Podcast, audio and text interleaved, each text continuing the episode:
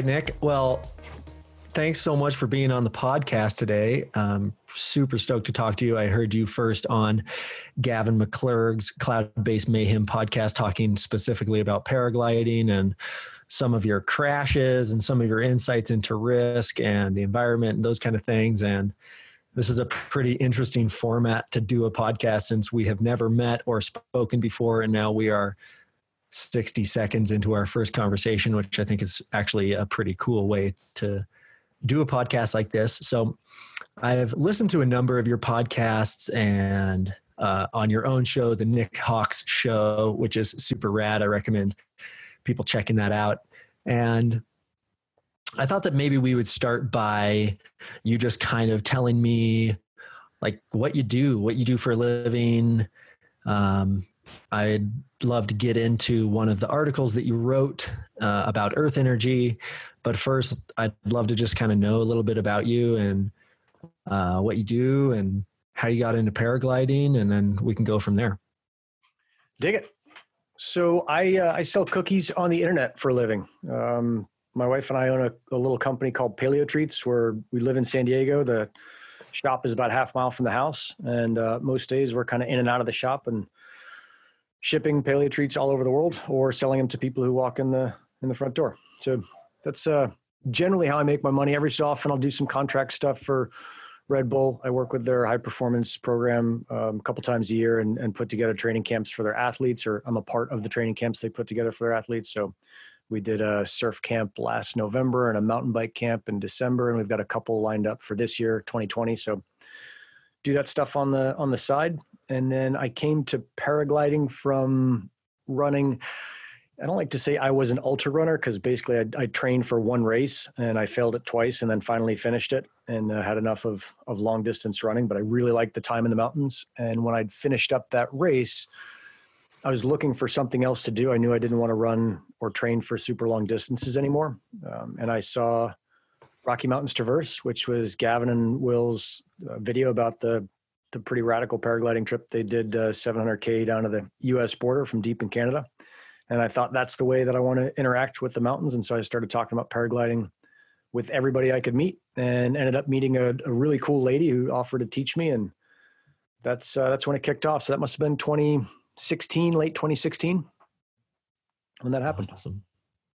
That's rad. Yeah, I think that at that rate, I think that I'm probably like just 12 months ahead of you in uh, paragliding but it sounds like we've both done a pretty deep dive and we're both influenced by Gavin and his podcast and his films. And uh,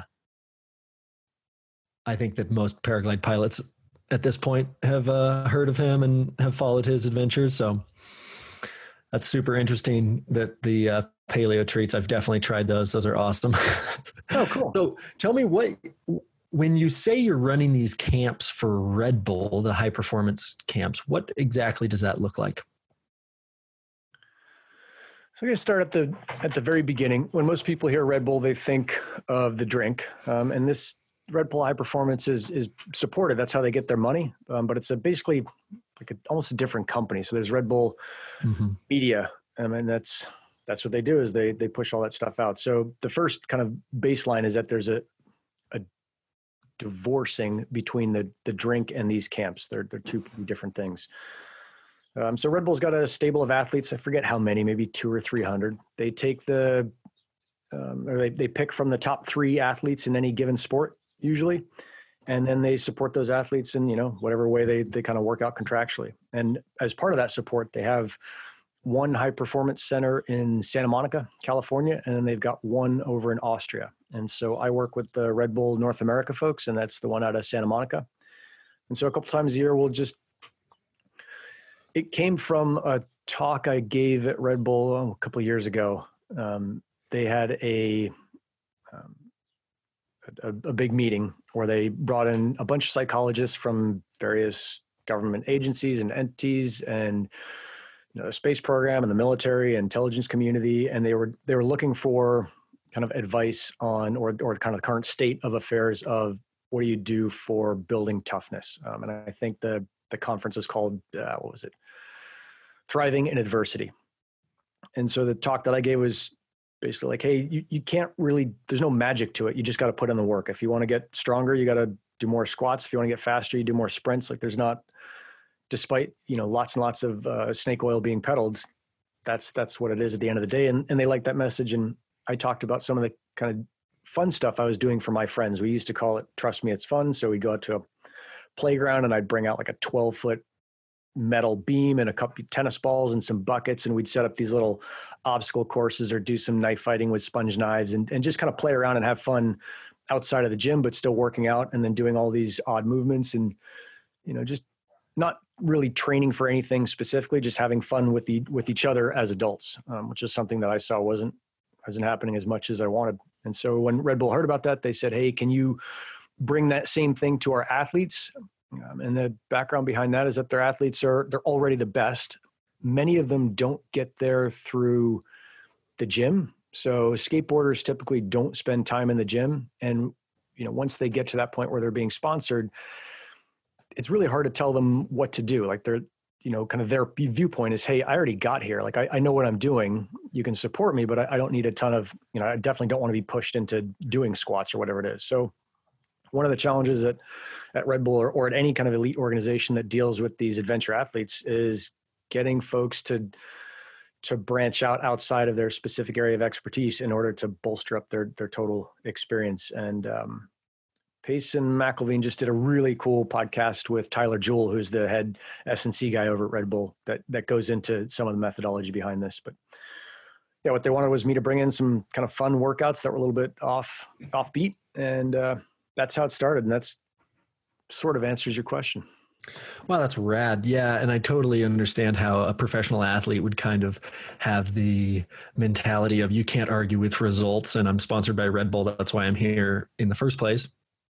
And then kind of shaking the table on how they have come to where they are with a more fun and diverse workout could be of myriad different benefits.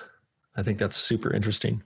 Yeah. And I should say, like, the athletes aren't in general super resistant to it. They're just like, hey, uh, if I'm in the gym, that takes time away from me getting better at my craft. Totally. The ask was, how do we make it so that they're psyched to, to spend time in the gym and to figure out kind of what's, what's going to happen and, and how we can benefit them?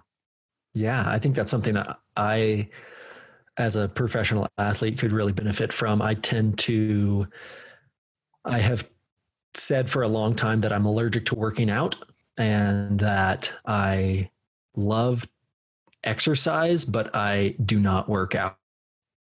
And I basically love to do the sports that I do, and I have four of them that I'm uh, that I perform at a professional or near professional level and i love you know on any given day there's something for me to do that is outside that pushes me, but I don't typically work out. And I see that I, I see that that is a um, mentality or a belief that I have that is kind of dissolving as I just age. Like I'm only 31, but I just like, you know, I grew up as a young skier who went off huge jumps and did big tricks and crashed and like just the ability for my body to recover from crashing is like at a pretty steep decline. And so I definitely can understand um, how beneficial that would be. Yeah. But let's get into. I really loved the podcast that you recorded that is titled The Currents of the Earth. And it's something that resonated with me deeply. And I have had similar conversations. Um, but why don't we start with just a little overview of what the currents of the earth is about and earth energy in general? Sure. So earth energy. Crux, this is like Good. Yeah, I think the, this is like at the crux of where you and I relate. Like this is, I think, of all the different things that we do, this is kind of how my podcast and your podcast, like how the two of us relate. I think this is uh, perfectly quintessential for that.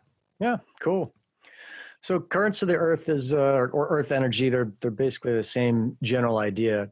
Came to me as I got into paragliding and, and started to try to relate it to other things that I'd done. And it was just this idea that, you know, a while ago, I think, oh, I forget the, the name of the book now. Um, there's a guy who wrote a book and he talked about surfing every day for a year.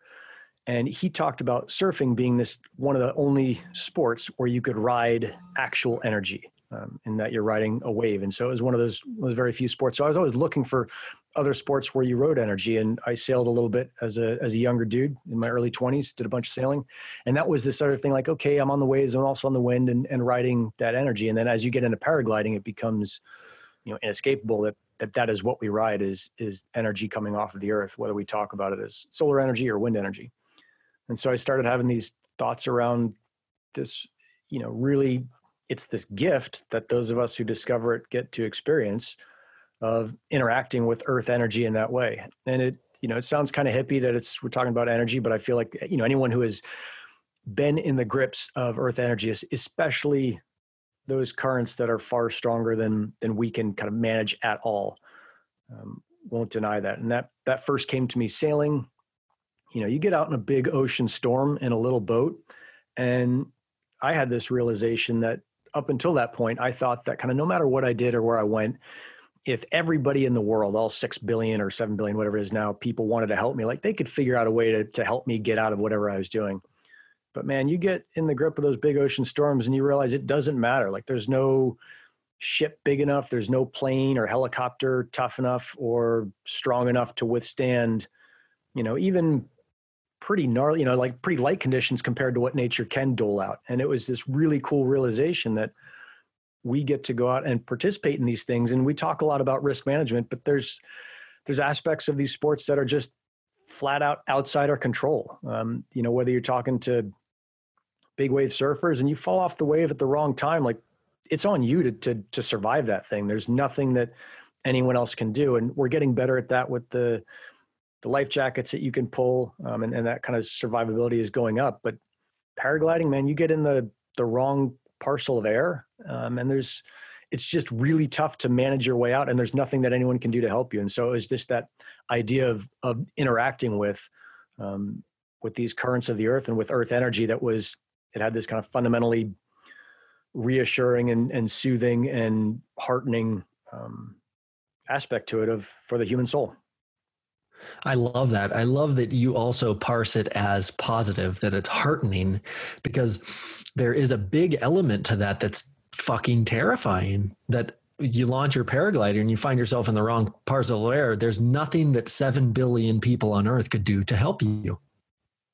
Yeah. And I think that for me, I can almost remember the moment that I had this realization that you're talking about. I used to ski 150 days a year and I used to say that summer sucked.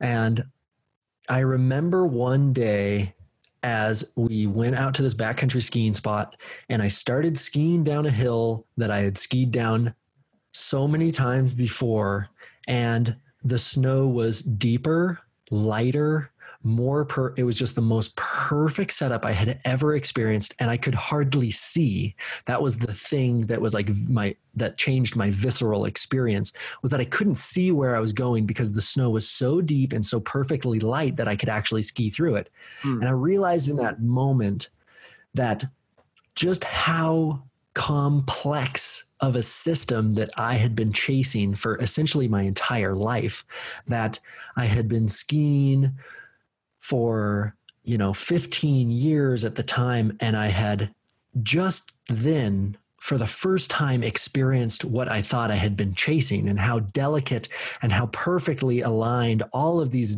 different factors had to be for the snowpack to be right side up and the right temperature the right depth and then to stack on my own experience that I had to be in the right place at the right time with the right skills, the right equipment, surrounded by the right people for me to have this experience. And that is, uh, you know, slightly outside of the earth energy, like the riding the wave of the energy of a wave or a thermal. But the, what struck me about your article is just this really deep connection to earth and the cycles that are there. And I think that for me in my life, this experience of riding earth energy, this experience of being both like playing with it and also being afraid and humbled by it have had really big, like, I would say, like existential implications in my life. Like it's um okay. You know, like it's a bit, it's a it's a teaching moment. Like it it affects the way you see the rest of your life and your place in humanity. Is that something that you have seen in your life as you have experienced this earth energy? How has experiencing earth energy affected your day to day or affected the way that you see your place in humanity or on earth? Or, you know, how has that how has that changed your worldview? I think I mean there's there's more more aspects to it than earth energy. So i guess the older i get the the smaller i see myself on the planet you know when you're mm-hmm. when i was 18 i was i was pretty sure that i was the most important thing in the universe. And, uh, and that has only slowly degraded to you know to be to being where i am now at 42 uh, I, I think that earth energy is this really cool part about it. And i I did make this differentiation as I was writing the article because at first I was like, oh, I, you know, I should include all of the people who interact with nature. So that's mountain bikers and runners. But there's a different aspect of most gravity sports in that you can, you know, sports that are that are dictated by gravity, and that you can stop when you want to. I mean, even if you're skiing, mm-hmm. sure, for the like the big mountain badass Johnny Collinson skiers, like there's a point where yeah, you're not stopping. You've got to you got to roll with it. But most of the time, you can stop, take a breather. If you're riding a bike downhill, you can stop, take a breather. If you're running, you know, and and you have much much more control. And so being exposed to those those earth currents is like, oh man, this this is way out of my control. And there's basically mm-hmm. nothing that special about me compared to the other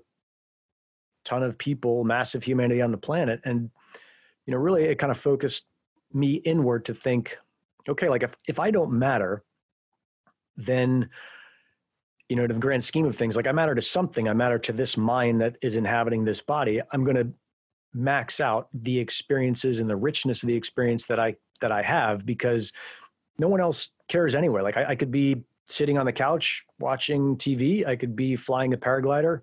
Um, you know like no one cares. So it's up to me to to wring out the most that i can out of this experience and that it won't matter to anyone else. I mean even if you're you know gavin mcclurg at the kind of top of the game or will gadd like they're not getting these these huge external benefits.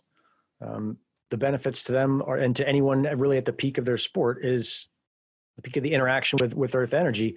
Like we're not really doing it for external gain. You can only do it for this internal gain and this constant perspective of like, man, I am just this really small thing in a really big world, and it's on me to to experience and internalize and use this, you know, um, whole thing however however I want to.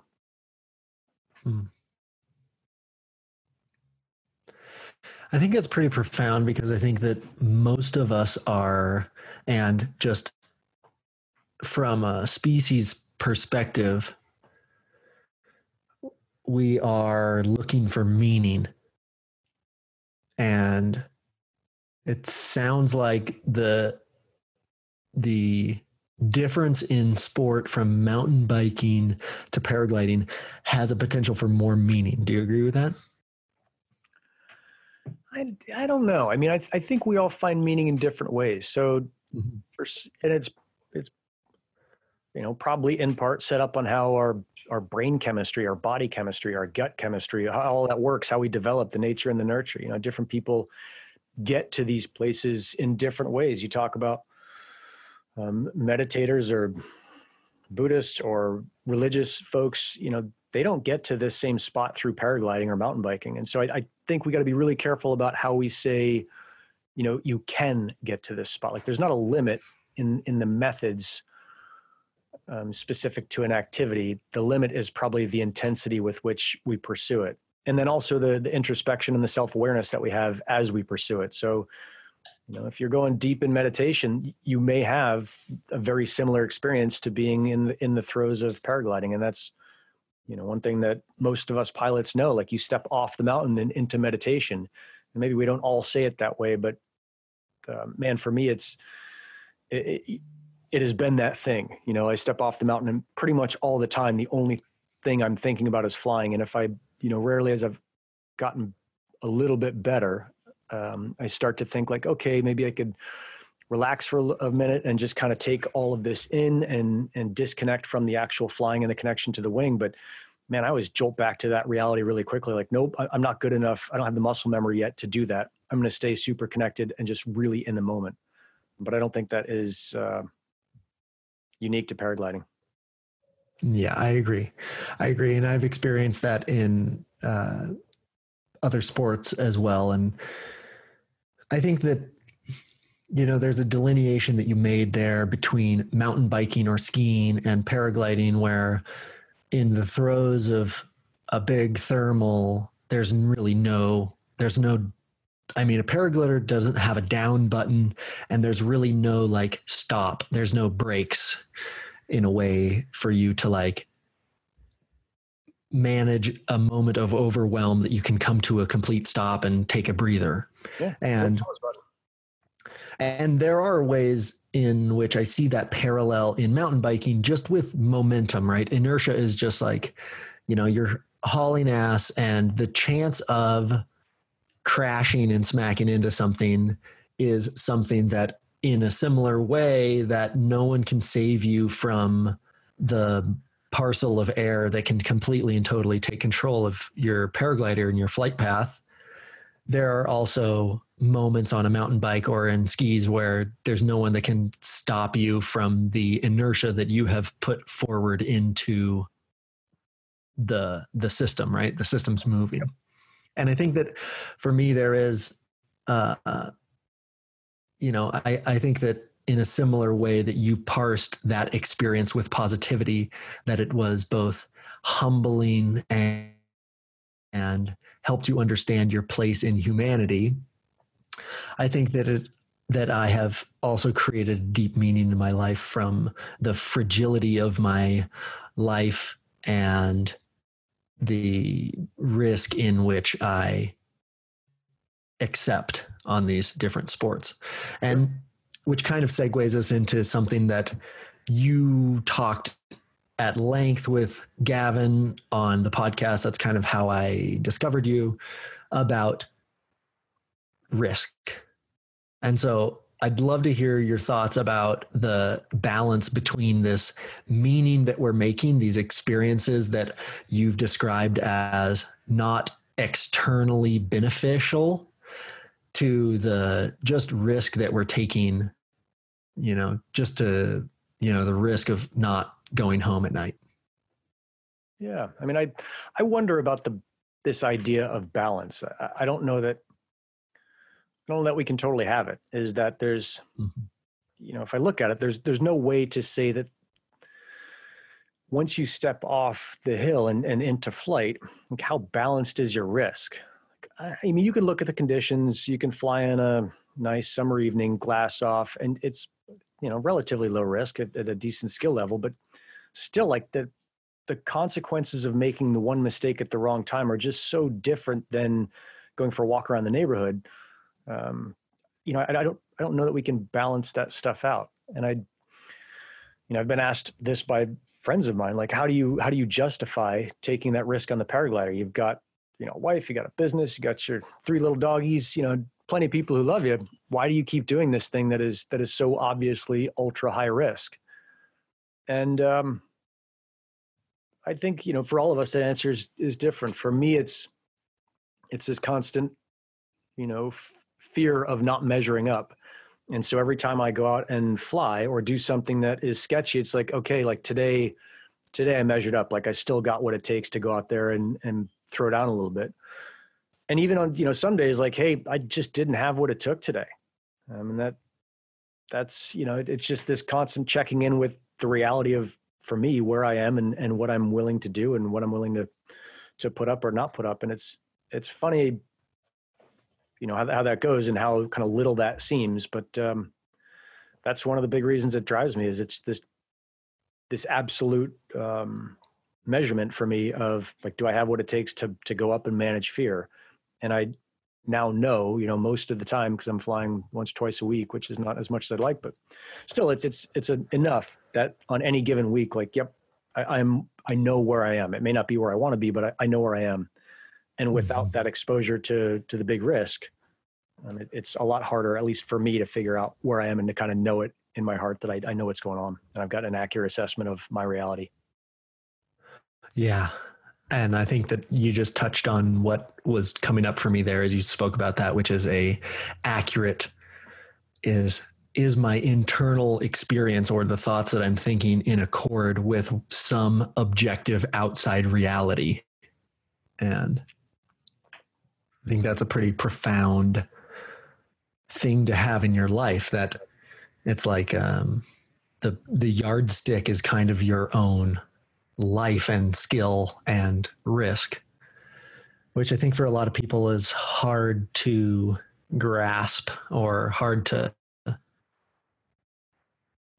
fully appreciate. I think that there's, you know, like in my sports, I'm referred to as crazy or insane or these kind of things. And there's um, a level of truth, I think, that is that I'm seeking after that this it's almost like a science in a way of measuring my internal assumption of how I stack up, like you say, to the actual reality of the air mass and the task at hand. And I have, in the last six months, this has come up really super powerfully for me. I in August was a first responder to a really gruesome fatality at Pine Mountain.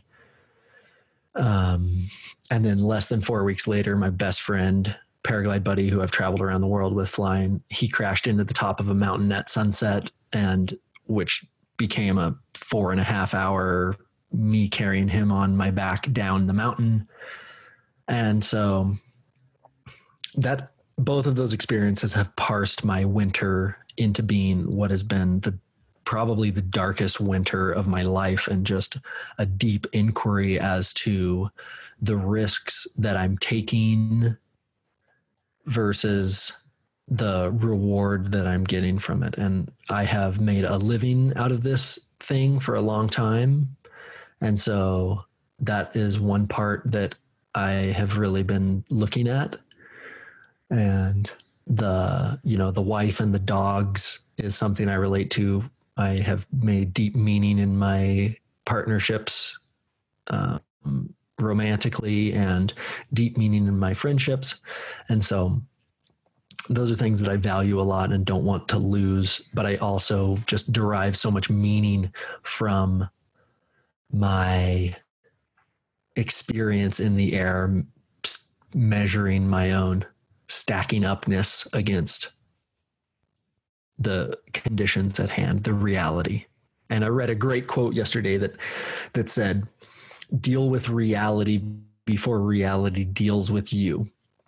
And I thought that that was pretty uh, poignant for paragliding too, because there is, like you say, nothing, not any of the seven billion people can do for you in those um, in those instances. But I'd love to hear from you what are the like what are these peak experiences like like what are the things that keep drawing you back to this um, i know that for each of us as we as i talk to other pilots we all have a different it's like different moments that really pique our interest and our memories of what this whole thing that we're doing is and whether that's in surfing, sailing, or paragliding, I would love to hear what it is about this that is like drawing you back and bringing you back into the ring to measure your own enoughness against the reality of the nature that you're in. Oh man, I, th- I think that's the nice thing about paragliding is there just for me there's there's so many of those pieces and it probably deals with just um, first a, a togetherness. So, you know, some of those peak experiences just come from being on the hill and feeling like I understand what's going on in the air, at least mm-hmm. around launch. And so if you if you speak another language um, and you didn't learn it as a child like you learned it as an adult you had at some point you had this experience where for me it was, spanish. Is you go to this other country and you don't know what anyone is is saying and it's just it's really frustrating and it's that kind of lonely feeling and it's anti to almost everything that humans have and then things start to click and you realize like oh they just said whatever it was meat and package and cost and like oh she's talking about the price of steak or you're getting directions and you understand what's going on or or you know you get stopped by a cop and you can talk to them and you know explain why you're doing something stupid. You just don't understand the local rules. And you had this kind of experience where all of a sudden you understand what's going on and you can interact and, and speak about that world. And you know going from the the point of the very first flight i had um, you know, where you, I remember, you know, running off and launching off. It just wasn't that exciting. Like I just didn't know what was going on. And I, you know, now can look back and see when the instructor's like, Hey, you're in ridge lift. And for me, it's like, oh, it's just really bumpy. I, I think I want to get out of here, but I'm going to stick it out. And then, you know, aiming out towards sea and then landing at the beach. Um, this is up in Oregon. To go from there to now at, at Blossom, which is my local hill, you know, I'm, I'm not an expert, but I've got a pretty good idea of what's going on there and being able to, to read the conditions there in a way that is like, hey, I, I know with or without people around me when it's okay to launch. Like I, I can, I speak the language at that site. Um, and that's probably worth taking a, a, little bit of a diversion and saying that for me, I fly Blossom a lot. I don't fly anywhere else very much. And I know when I go to different sites, I realize that my um, capability with the language of paragliding is is kind of stunted in that way. Is that at Blossom, I've got it more or less nailed. Everywhere else, like I'm still a, a beginner, um, and that's a that's kind of a known weak point for me.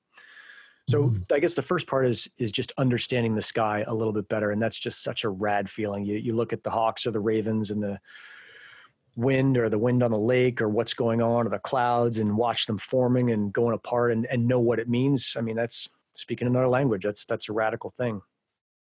Um, and and then another peak experience is probably what you would think more of when you're you're looking for that. As I remember coming, we've got this little valley crossing down here in San Diego. So you cross from Blossom over to we call it the Cap El Capitan, and then you come back. And I think the I don't know the third time I came back, you know, you're you're up at 3000 on the far side and you just aim across the valley and come back. And i didn't know what i was doing. So i'm in kind of the wrong part and fighting the headwinds when i should have been skirting along the sides and avoiding them and i came back really low at, at the pretty close to the base of the hill about as low as you can get and still make a decent save. And it was ridge lift it was smooth it was late in the day so i had a lot of these things in my favor but it was still like it took everything i had to to claw back up that ridge. It was just like trying to make perfect turns and staying in close. You know, knowing that there weren't a, a ton of there wasn't a ton of thermal activity out there. It was just, you know, that moment I could feel. I felt like I could feel the, um, you know, the uh, neurotransmitters like bursting out of the synapses in my brain and the dopamine just like firing. I, I, could feel like everything that was going on, the whole world was sparkling. And as I get higher and higher, you cross that point where you're like, I'm gonna, I'm gonna fucking make it. I'm gonna make it. You know, you get back up and then you're, you know, I'm above launch. I can come back down. It's like, holy shit! I just did this thing that I could have done two weeks ago. Like I'm so fucking fired up, and I remember that now. And that's just one of those pieces that always brings me back to flying. Is is searching for that experience again. Um, despite having since come in pretty low and kind of clawed back up, and it's it's not as as stimulating the second or third time, and and then you hopefully make less mistakes and don't put yourself in that position. But you know those those experiences, and, and that's that's flow. That's um, yeah. that's what everybody's looking for. Is that when the the level required of you and the level you're able to give are are really closely matched. Those are ecstatic experiences. That's that's a reason to keep coming back. Absolutely, man. Fuck yeah. Totally, that totally resonates with me. And something that I hear inside, nested inside of that, is this like feeling of progression. This, as you say, what is like what you're absolutely capable of and what you perform or what you achieve being so close to one another. Those are like moments that are really powerful and as you say flow. And i've totally felt that. I've for a long time um, since i stopped skiing as much and learned to highline I kind of realized in myself that what I was actually addicted to was not the adrenaline, but it was the progression. It was this growth. It was this learning. It was this new and novel experiences that I was having. And in paragliding, those are so surreal uh, just by the nature of flight and uh, from a number of different reasons. But this feeling of progression and doing things that are at the edge of your ability. That totally i totally resonate with that. I have had that experience in four different sports and other realms of my life in general. So i really love that story of climbing back up when you're low. What kinds of parallels do you see? Let's just let's just take two very far poles are I, I don't know are you do you have a meditation practice? There's some ways that you talk about meditation that it sounds like you might be a practitioner. Yeah off and on. So you know like i feel like uh it's usually not when i need it. You know when i need it i just yeah. forget to do it and get all worked up and then i kind of remember and go back into it. So yeah. I've, I've, experienced with it but lately I, I haven't been doing it. There's been enough stuff out that i just haven't set the time aside for it. Yeah you and me both. You and me both man. But um and I don't consider myself an experienced meditation practitioner at all. I don't know if you know Matt Cohn. He's a paraglide pilot and instructor who has lived at the ranch, and he actually founded the Cloud Base Foundation as well as Karma Flights that does a lot of work in Nepal. Mm-hmm. Oh, and cool. he's a really he's a really really experienced meditator. He goes to a Vipassana retreat every year and has been to like a dozen of them now. Um, and just some of the experiences that he writes about in meditation i feel like there are like deep parallels to paragliding. And this is something you kind of alluded to earlier when i suggested that there might be certain ways to have more powerful or more meaningful experiences. But what are the parallels you see and this kind of goes back to what i was asking about how how your experience with earth energy has changed your day to day what kind of parallels do you see between these kinds of experiences on your paraglider or surfing or sailing to your daily life? I don't know if there's huh, i don't know if there's parallels. There's a I mean, I like I like to write. I really enjoy sitting mm-hmm. down and forming ideas into something that that can be transmitted. And so there's there's a little bit, sometimes a lot of ecstasy in that in that writing, and especially when you get it right and you're like, oh yeah, I I, I said what I had wanted to. I'd said what I was feeling, which is sometimes the most difficult thing is to translate feeling into in a rational construction like uh, words. And I guess that that feeling of just being super connected internally and externally that what you're what you're feeling what you're experiencing is coming out. Um, maybe that's the parallel between the paragliding where there's or, or the surfing where there's just there's no faking it. You know when you're surfing a mm-hmm. wave you're either surfing it you're either on it or you're off it. You know you don't really say unless you're talking to a beginner and you're encouraging them and you're full of shit like oh you, that was you were kind of surfing. You know it's it's you're either doing mm-hmm. it or you're not. The same thing with flying. Like, I mean, if I saw someone who is just kind of flying, I'd, I'd be super worried about it for them because it's such a dangerous fucking thing. Yeah. some idiot got into a, a, harness and wing and kind of figured out how to launch, and then now they don't know what they're doing. Like that, it's just so rare that that's the only way I could I could see that playing out. And so that connection internally and externally is is probably the the closest parallel I see between the writing Earth Energy and, and the rest of my life. And do you have you experienced some kind of flow state writing? Yeah, yeah, I'd say, yeah. You write write some really cool pieces, and it's like, uh, it's like I said, it's. I took what I was feeling, which is this very difficult to describe thing, and I accurately put it down in a way that other people can experience that same thing, and that is at that's at the heart for me of, of really gripping, engaging writing. Yeah, I love that idea. And I think that something that I've long how would I say?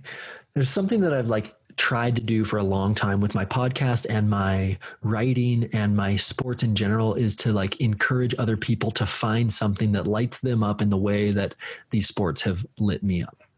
And I think that there's a deep desire in humanity to have these kinds of flow state experiences and if you've if anyone has read the book Stealing Fire by Steven Kotler and Jamie Wheal, it is a look at how flow state emerges, how you can train your mind to do it, and how you can pretty much have a flow state in any in any arena of your life.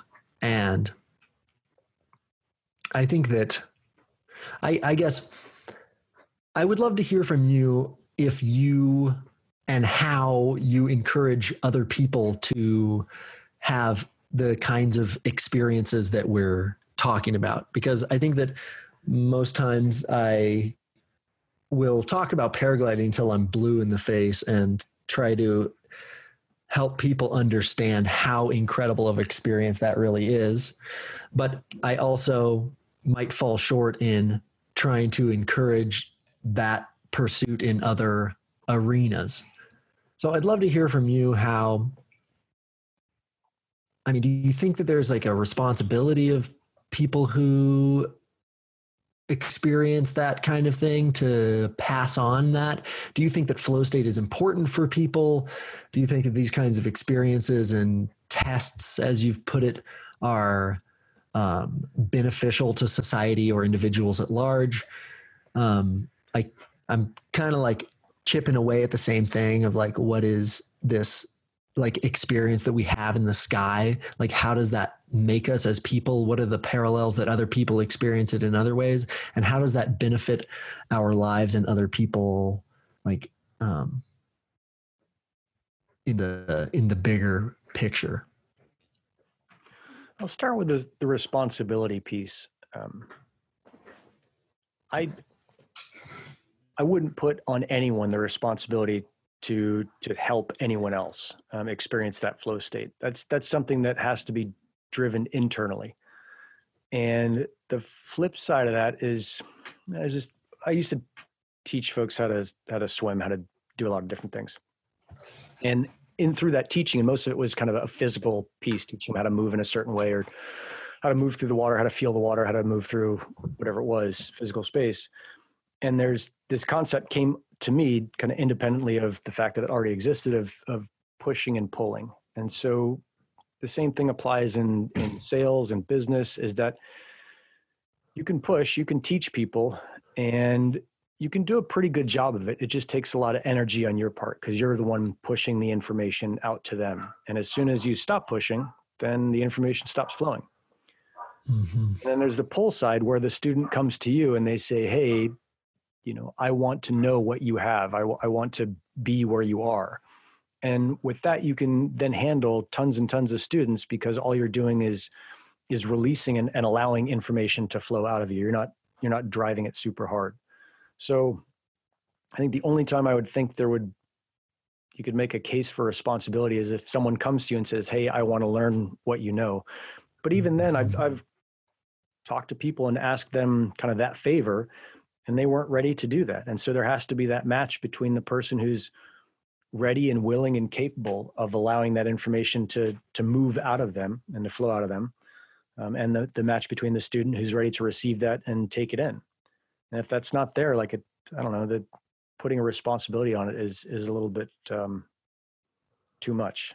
And i think that as i you know keep moving down the the path of life i just get a little bit quieter and a little bit more kind of looking at like all right internally what can i do to make the situation around me and my friends and the people i know and the people i communicate with how can i make that better in a way that doesn't force anyone to become better it just allows them to become and if they want it like hey it's it's here i've got the information i'd i'd love to help but i also don't want people to feel like oh you know nick's putting this out there so i have to to do what he's saying because that's that doesn't work.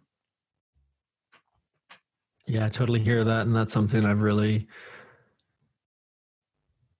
I think I've struggled with in my life. I am deeply enthusiastic and I have a huge desire for people to experience the kind of bliss and growth that I've experienced. And at times, I think that I have crossed the line between being willing and enthusiastic to share my knowledge and being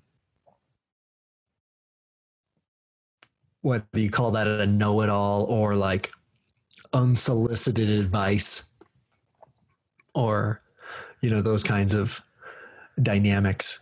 And i think that's a dynamic that we see a lot in paragliding. And i think that that's something that you touched on in the podcast that i listened to of kind of best practice to pull as you say like between the push and the pull. Like when you're trying to pull information out of uh, someone who has more than you do what are the kind of things that you might go about doing or saying or thinking about as to best extract knowledge from that person. And so I was, I'm thinking maybe you can kind of tell me your thoughts on that. Like, what is the best way to pull information out of you or out of a, a another person that you're trying to extract oh, experience that, from? That's a much easier question to answer. Um, that's pretty mm-hmm. straightforward. Is just hey, walking up to someone, what am I missing? What am I not seeing here? And here's what I am seeing. And usually, I only see a couple things. Like I'm, I'm looking like, okay, hey, I saw those birds going up, and I'm seeing the flag coming in. Anything else I'm missing? And the really experienced guys, they're probably seeing 20 things. And so they can point out, like, hey, check out the lake and look at that flag down there and check out the smoke on the fields and feel how it's, you know, shaking the bushes over there. And then you know then it's they kind of know what you know and they know the limits of your knowledge and then they can fill in either where they think it's appropriate or just the stuff that that you're not seeing. And so that part is just kind of asking. The first part is like hey what are you seeing? And then here's you know telling them here's here's what i'm seeing. What am i missing? Mm. yeah. And what about the other side?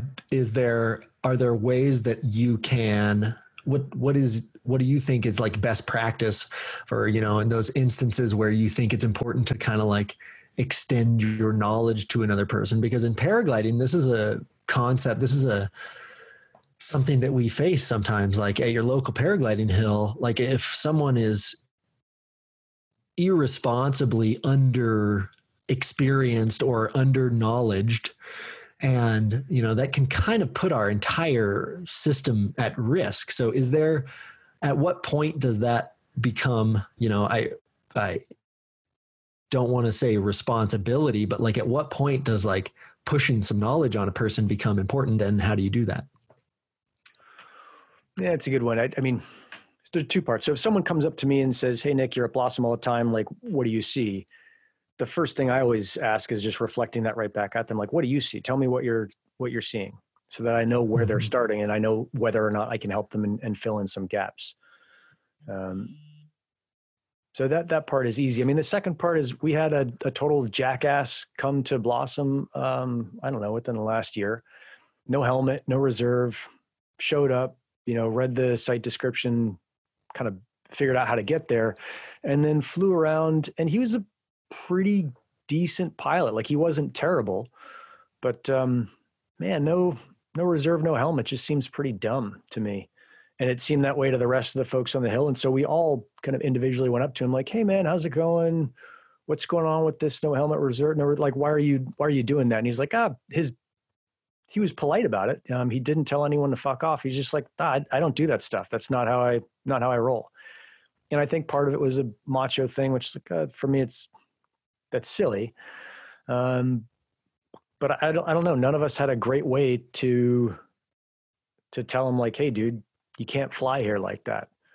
Because there's there's no way to stop him outside of, I think, you know, in that case, there's no way to stop him outside of physical assault. And it's like, I I just don't want to choke out a dude today. I don't want to get in that rumble and I don't want to roll with this dude and then all the implications come out of that. If if this dude, you know, has a crash, then it's pretty obvious that we can say like hey all of us went up and did the, the best we could but at the end of the day the person stepping off has that responsibility and, and some of them treat it you know far more cavalierly than others.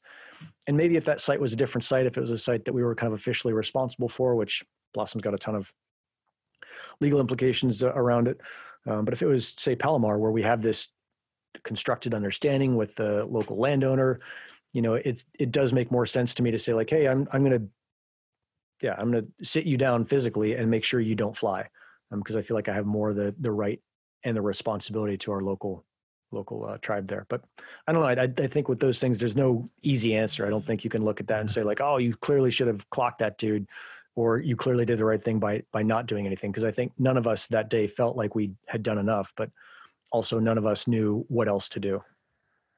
Yeah. Hmm. It's a tough thing too, especially with a sport like paragliding that is, I would say, hinged so squarely on freedom like our own personal responsibility that it's tough to intervene or even like it's tough to even insinuate that another person needs something outside of their own decision making to participate. Yeah. I think that that's it's a little bit easier if they're open to it. And so you know, I always kind of start off with a question like, "Hey, what do you you know, if I haven't seen you before, hey, I haven't seen, I've got this, God, God it's embarrassing to admit it, but just a terrible ability right now to, to put faces and names together. So there's plenty of people who are like, man, you've introduced yourself to me three times. You should know my name by now. But it's still, if I see someone I don't recognize, like, hey, what's going on? Is your first time here? You know, what are you seeing? Have you gotten a site brief? What do they tell you? And just being a little bit over inquisitive about what they know and what they understand.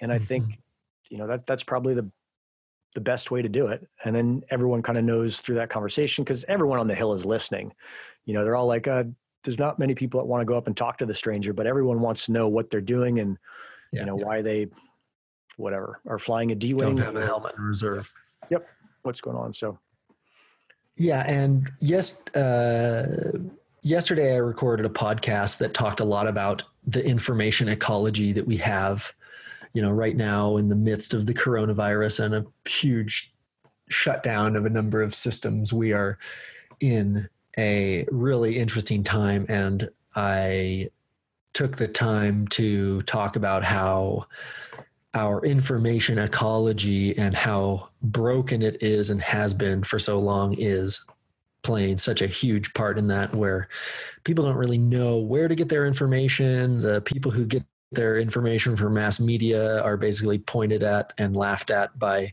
those of us who are who kind of have a long-standing disdain for that type of um, media. And basically just the bigger conversation of how we get our information, how we disseminate it. And I think that what we're talking about is kind of at the heart of that. Like, who's willing to give information and receive it and there's like myriad social implications there like how macho is this person and how willing is he to receive information or advice from the local community and how macho is Nick when Nick goes up to the guy and is like, "Yeah, like why are you, you know, what do you know? Who are you? Where are you from? Why are you doing this?"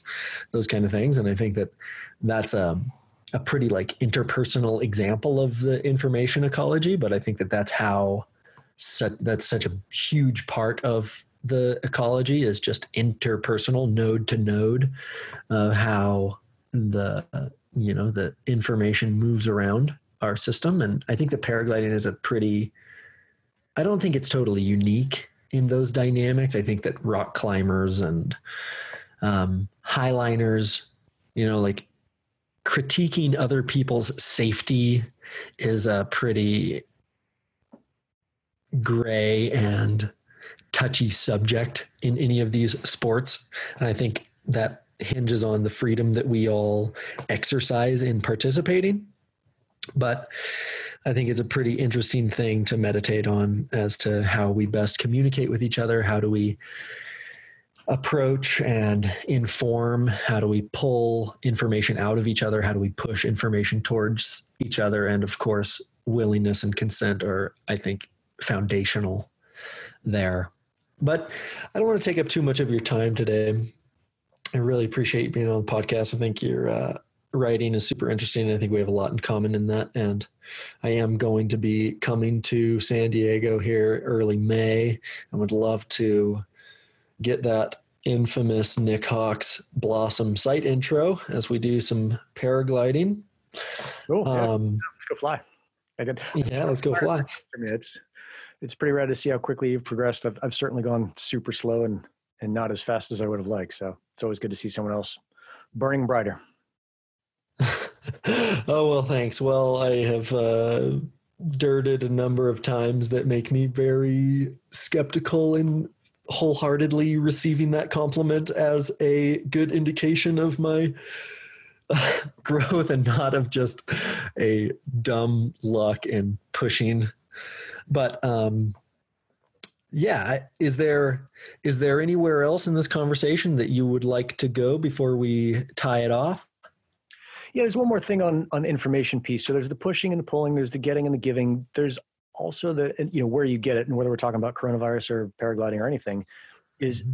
assessing assessing that information and the source and also your ability to understand and so this we'll take the coronavirus thing as an example like most of the people just if you look at the numbers most of us aren't infectious disease doctors most of us aren't infectious disease experts mm-hmm. and it doesn't stop pretty much any of us from speaking as if we know what we're talking about.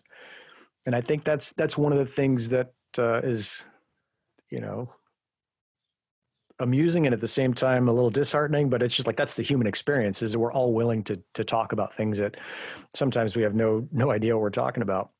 And so this has been a, a cool experiment and and understanding and like, hey, is this person on Facebook who I like as a friend and I have had good conversations with, like, is it the right thing to do to listen to their assessment and believe it? Or do I listen to their assessment and say, like, okay, well, here's the the things that I'm pretty sure or that I know that we both don't know. And it's the same thing with mm. paragliding on the hill is you you come up and man, you you talk to me and you're getting someone who's spent some time at Blossom, but I don't have a ton of time in the sky. I'm a, I don't know, 175 hour pilot, maybe 200 at this point, uh, but certainly not a really experienced pilot, just lots of flying at one place um, versus any one of, I don't know, 10 or 15 other pilots who fly that site who fly way more than I do, who can give you a, a much better intro to the site. And so it's that constant like assessing the information that we're getting, not just the eagerness with which we want to get it or give it, but also saying like, "Hey, is this true?" and and how do I know that it's true? Um, and and that piece kind of makes it for me much easier to navigate anything, whether it's this coronavirus thing where it's like, all right, there's not that many people who know what's going on. I don't think anyone knows exactly what's going on, and I know that human beings default to um, fear and panic when they're faced with the unknown. So what I'm seeing is kind of in accordance with what I'd expect to see, no matter what's actually happening. So it kind of makes it easier for me to handle it and say, like, ah, I, I personally don't think this thing is panic worthy. Um, and the same thing on the hill is just kind of looking around, like, all right, these five guys have all launched and they're making it look pretty easy. And I talked to another expert who I know has spent a ton of time in the air and at this site, and he's telling me that you know, a he's seen me fly a bunch before, and that's going to be fine for me. Like this is a fine time to get in the sky despite plenty of other people not doing it for whatever reason you know or, or the flip side whatever it is so just assessing the info and information and the source of the information is, is a really critical part of understanding um, what is what is going on as accurately as you can yeah i think that's really interesting and i think that i would just the thing that you're talking about of how well you can kind of like interpret or understand the information that you have. I would call that discernment. And I think that up leveling our discernment is one of the foundational parts of maturity and intellectual growth. Because obviously, in our information ecology, we have so many sources and there is so much noise per signal. There is exponentially more bullshit than there is truth. And so taking in a haystack worth of information and trying to sort it and find needles is, um, you know, it's difficult. It's difficult. And I think that everyone up leveling their own ability to discern what is true and what is not true and what to ignore and what to pay attention to the foundation the foundational question that we have to ask ourselves all the time of what is actually important is so uh, powerful. And i also you know there is it, just particularly this coronavirus thing i think that the some of the best information I have come across is actually not from epidemiologists. One of my best friends here in town, his uncle is actually the head of infectious disease at the CDC. So we've kind of got this like personal stream of information coming from what is typically regarded as, you know, kind of the authority in America of this particular thing. And I'm finding that although his opinion is quite founded, I have found the best information yet has come from uh, computer programmers who have experience dealing with virality just online, like why things go viral, which is a pretty interesting parallel just between the human transmission of a disease and the human transmission of information online. And so I don't necessarily think that you have to be an epidemiologist to analyze the information and have a really, um, how would I say, not necessarily accurate, but a, a well thought out perspective. And I think that all too often these days people use the ad hominem argument that if you're not an epidemiologist, you don't know anything about the coronavirus. Um, and so, yeah, it is. I am currently trying to up level my own discernment, my own ability to distill the signal out of the noise, the baby from the bathwater. And I think that that's something that we all have to do on a daily basis, whether we're paragliding and we're feeling the puffs of wind on our faces and the birds in the sky, or if we're trying to decide whether or not we need to buy rice and beans and stay inside or not. Yeah. I don't know. I'll I'll push back a little bit on that. So, yeah.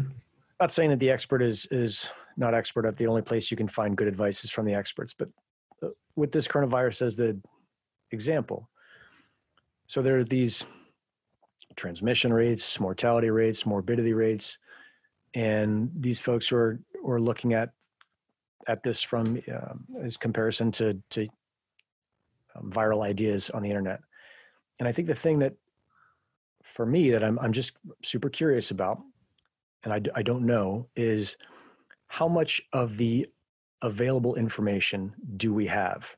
So there's an absolute amount of information, right? If if we were, whether you believe in it or not, if you were a God, there would be a, a, a correct answer, right? There have been mm-hmm. X number of people who have been exposed to it, and X number, Y number of people who've been infected, and Z number of people who have died, and B number, you know, like there those numbers exist in some kind of in in absolute reality. Our understanding of those numbers is not we I just don't know how accurate that is and I don't think it's very accurate at all. And so I I think when we look at that, so even if you're the the best number cruncher in the world or the best understander of how things spread, if you don't have the fundamental numbers to to assess it, then it's just like kind of best guess stuff and that's all that it is is a, it's a guess. And so i mean some of us are right. I, I, in fact no i'll take that back. None of us are right.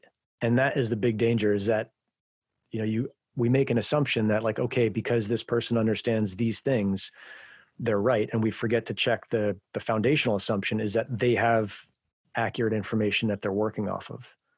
And it seems oh me- i absolutely I, I absolutely agree with with what you're saying of the limited information. And especially you know if you look at wuhan china and the numbers that they say you know i have a hard time believing that they are being completely transparent in the amount of people who are infected or how far that has spread or how many people have died. And they also don't exactly know. There is just so many people that is uh, it's impossible to have that omniscience of what exactly the objective reality of this is in the world. But I also think that we are, as humans, Nik and Ari, we are both trying to balance our opinions and our behaviors, our choices between two poles. One, on one side, we're trying to balance like this potential of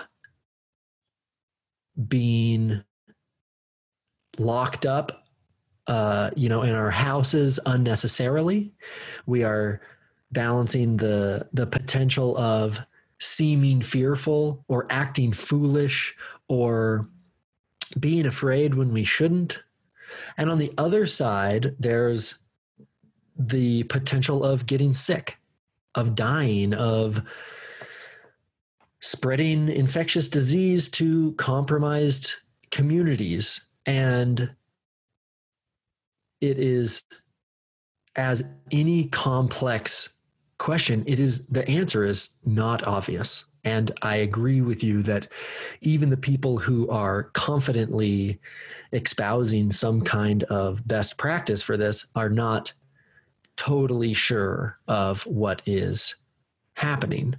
But it just kind of goes back like we are trying to make this decision on the in, the limited information that we do have. And then the question is like do we sit this one out inside of our houses or do we kind of do business as normal? And in yesterday and today's podcast that I recorded I kind of talk about what is being talked about as a meta crisis that is not just a public health issue, but it is a public health issue on top of a financial issue, on top of an infrastructure issue, on top of a supply chain issue, where obviously if you know 70% of Americans live paycheck to paycheck and they sit at home for 6 weeks, like we've got a big we've got a pretty big issue there just fi- from a financial standpoint.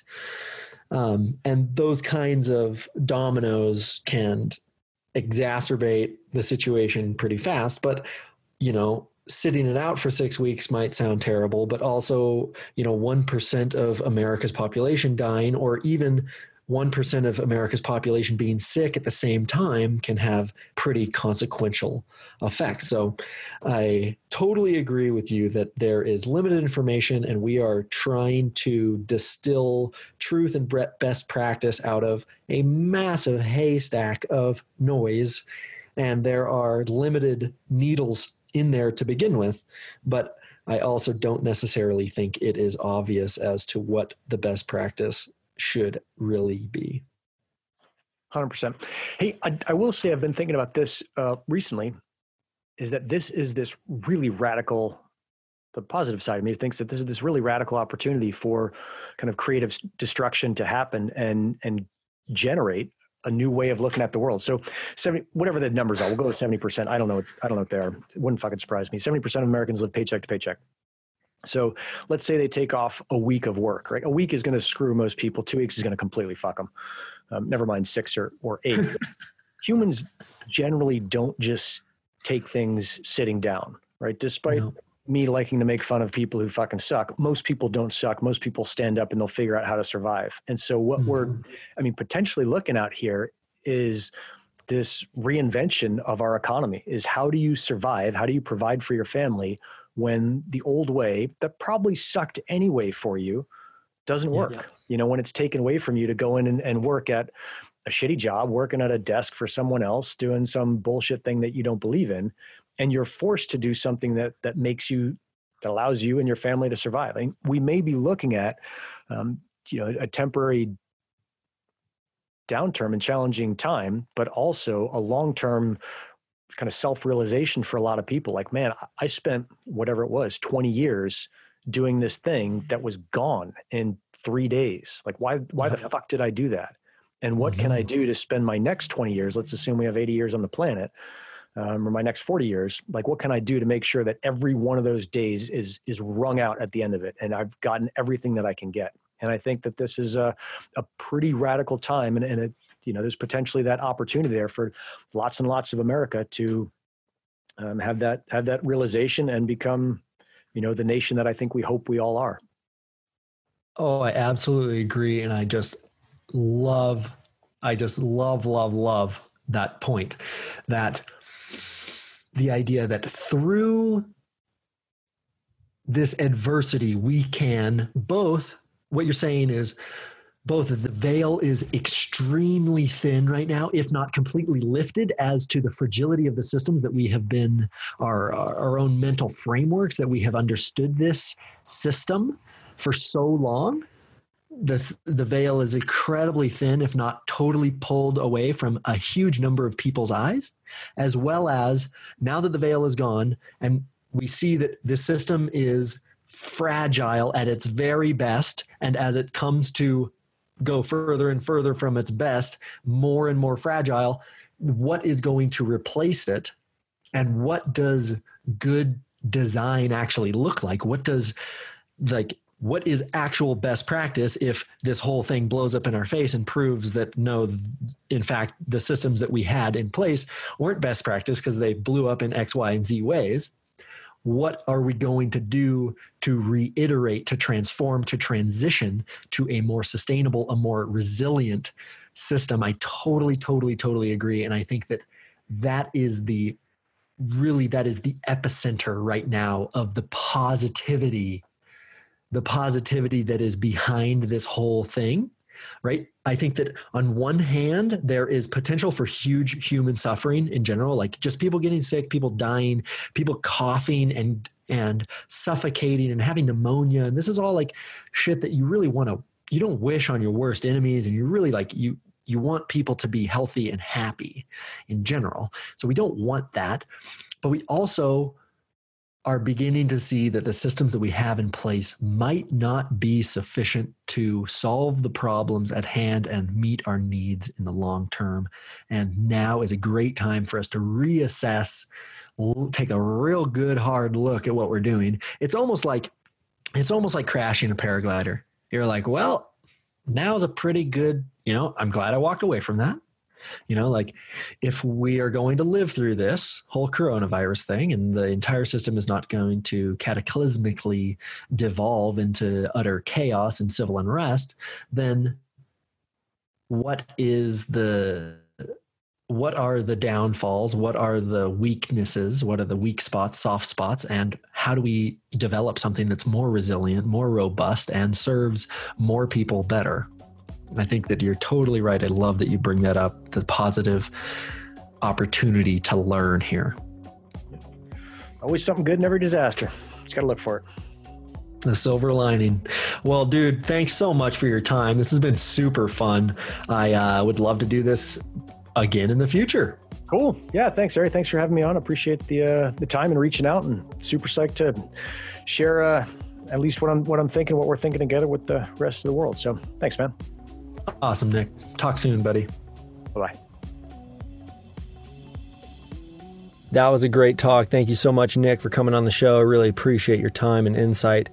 Nik is a, as you just experienced, a very insightful person and very thoughtful person. Nik also has his own podcast. It's called Nik Hawks Show, N I K H A W K S, and that's available on all platforms. He's got 120 some episodes and is totally kicking ass over there. So I recommend you hop on over there and check it out. Like I said, this is Ari in the Air. I am going to be doing my best to continue putting out content that is both intriguing, informational, and uplifting here as we are in these very strange times. I know that we could all use it. So if you want to support my mission, please spread the show, subscribe, leave a review on iTunes. That's super helpful. And also donate at paypal.me slash Ari in the air. I really appreciate it. You guys stay healthy, stay sane, and stay happy, all right? We'll see you on the next episode.